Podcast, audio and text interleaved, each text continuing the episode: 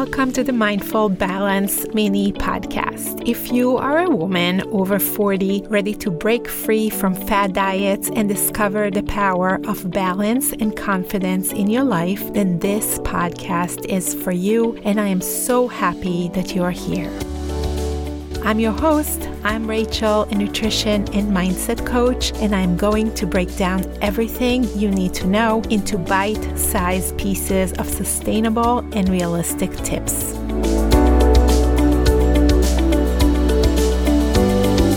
Want to invite you to join me as we explore practical strategies to stop overeating, nourish your body, and use the potential of your amazing brain to achieve your goals. If you haven't already, make sure to hit that subscribe button so you never miss an episode filled with insights on nutrition, mindset, and building healthy habits.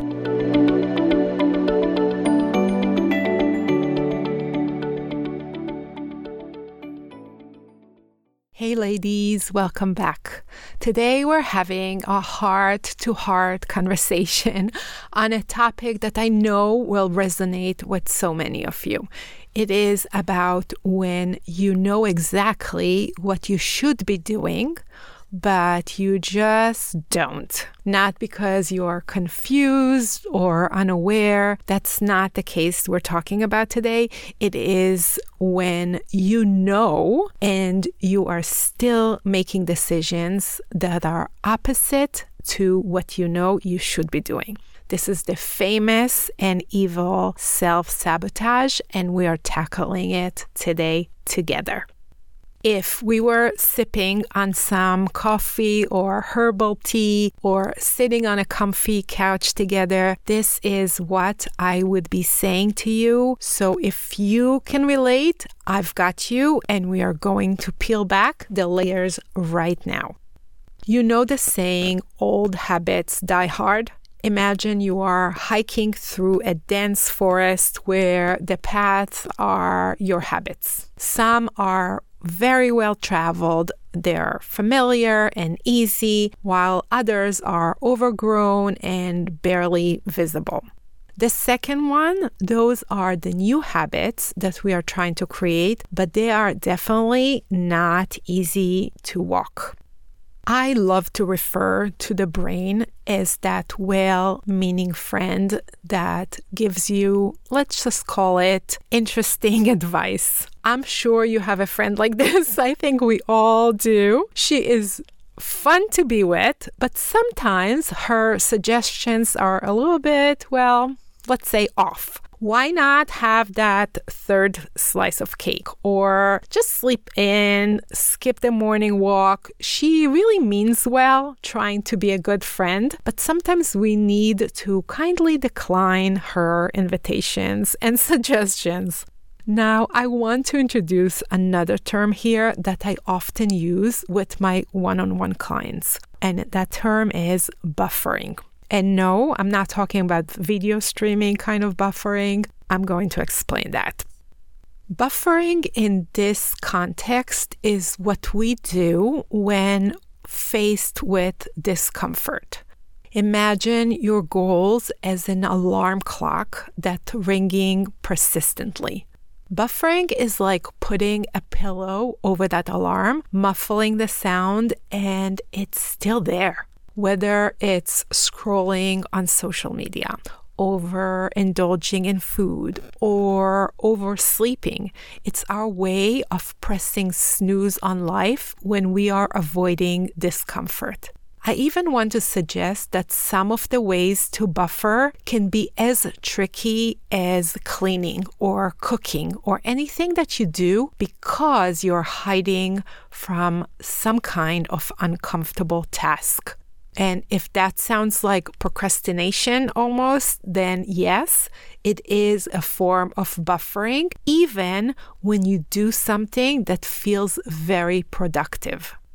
When I was at my lowest, feeling stuck in a cycle of self sabotage, a really good friend asked me the following questions that I am about to share with you in a second. And they really changed everything for me.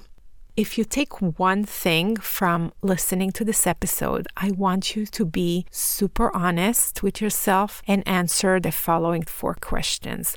I will, by the way, write them down in the episode notes. So if you don't have a way to write down right now as you listen, do not worry. You can get them later, but please don't let this self exploration opportunity pass because it can be life changing. Question number one Why am I choosing comfort over progress? I'm going to explain we all have our comfort zones. Maybe it's like that old worn out hoodie that no longer looks good, but oh my God, it is so comfy. Will you go to, let's say, a job interview wearing that? How about to a party? You won't. Sometimes it's necessary to step out of our comfort zone for a bigger goal. Question number two what am I afraid of? This is such a crucial question because behind every act of self sabotage is a shadow of fear. Maybe it's the fear of the unknown, of judgment, or taking responsibility. Maybe it is the fear of failure, or maybe for you, it is the fear of success, actually it is super tricky. Is it a lack of trust in your ability to actually do it? Or maybe for some of you, it's negative scenarios or feeling of being stuck are so familiar and therefore you choose that over progress. There are so many reasons women literally put obstacles in front of themselves, and change can happen only with awareness and honesty. What is really happening here? Question number three What would my future healthiest self do today? Here's a visualization that I want you to practice. Think of yourself as the woman who has already achieved her goals. What would she be doing right now? Newsflash, she is already in you and she has all the answers you need. I use this often when I feel overwhelmed or confused in other areas of life. Just asking that question, what would my future self do, usually helps me take the first step because any action is good action and is better than no action. The fourth and last question I want you to ask yourself is who is calling the shots here? Your brain, powerful as it is, often operates on outdated software. But just as you'd update your phone or your computer, it's up to us to update our mental patterns. Who do you want to determine your future? Do you want it to be old, outdated software? Or would you prefer to use the latest, most reliable version you have available to you right now?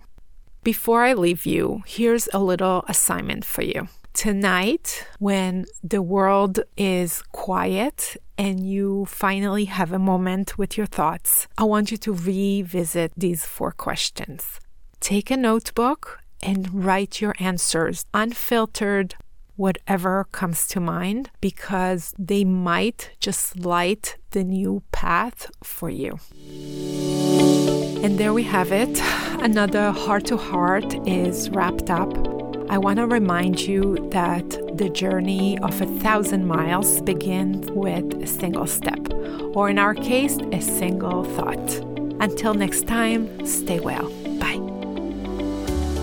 Thank you for tuning in to the Mindful Balance podcast today. I hope you enjoyed our conversation and find inspiration to find your unique balance and confidence.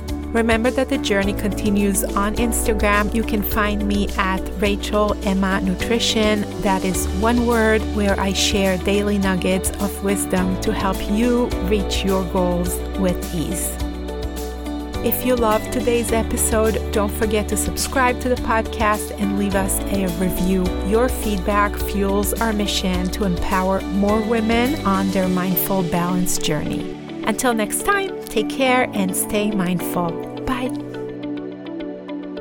Thank you for listening to The Mindful Balance. The Mindful Balance is brought to you by Rachel Emma Nutrition. Our editing and mixing engineer is Michael Ploner. Our theme song is Good Feelings by Bo Delisons. The information in this podcast does not substitute for medical or psychological advice and is intended for educational purposes only. Please consult a qualified health professional regarding health conditions or concerns before starting a new diet or health program. Rachel Emma Nutrition LLC and the accompanying websites and social media platforms are not responsible for adverse reactions, effects, or consequences resulting from the use of any suggestions herein or procedures undertaken hereafter.